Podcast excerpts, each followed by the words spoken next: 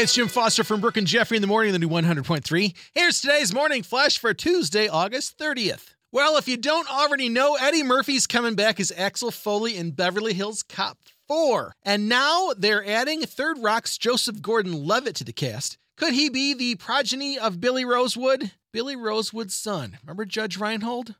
Huh. I'd put money on it. While we're on the topic of SNL alums and their movies, Goosebumps and SNL fans get ready because Dan Aykroyd and Chevy Chase are getting together for a movie version of R.L. Stine's Zombie Town book. That could be cool.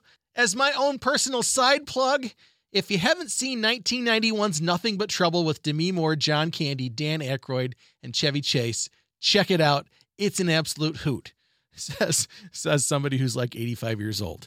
Way cool movie. I love that movie. And finally, today's final story. If you're feeling a little spicy today and you don't know why, and you're looking a little orange, it's because Starbucks released the dreaded PSL today.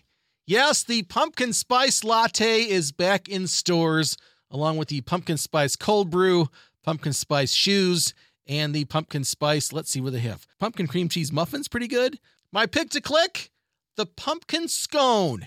You can put that frosting on your shoe. We're talking about shoes today. You can put that frosting on your shoe, and it will be the tastiest shoe you've ever had.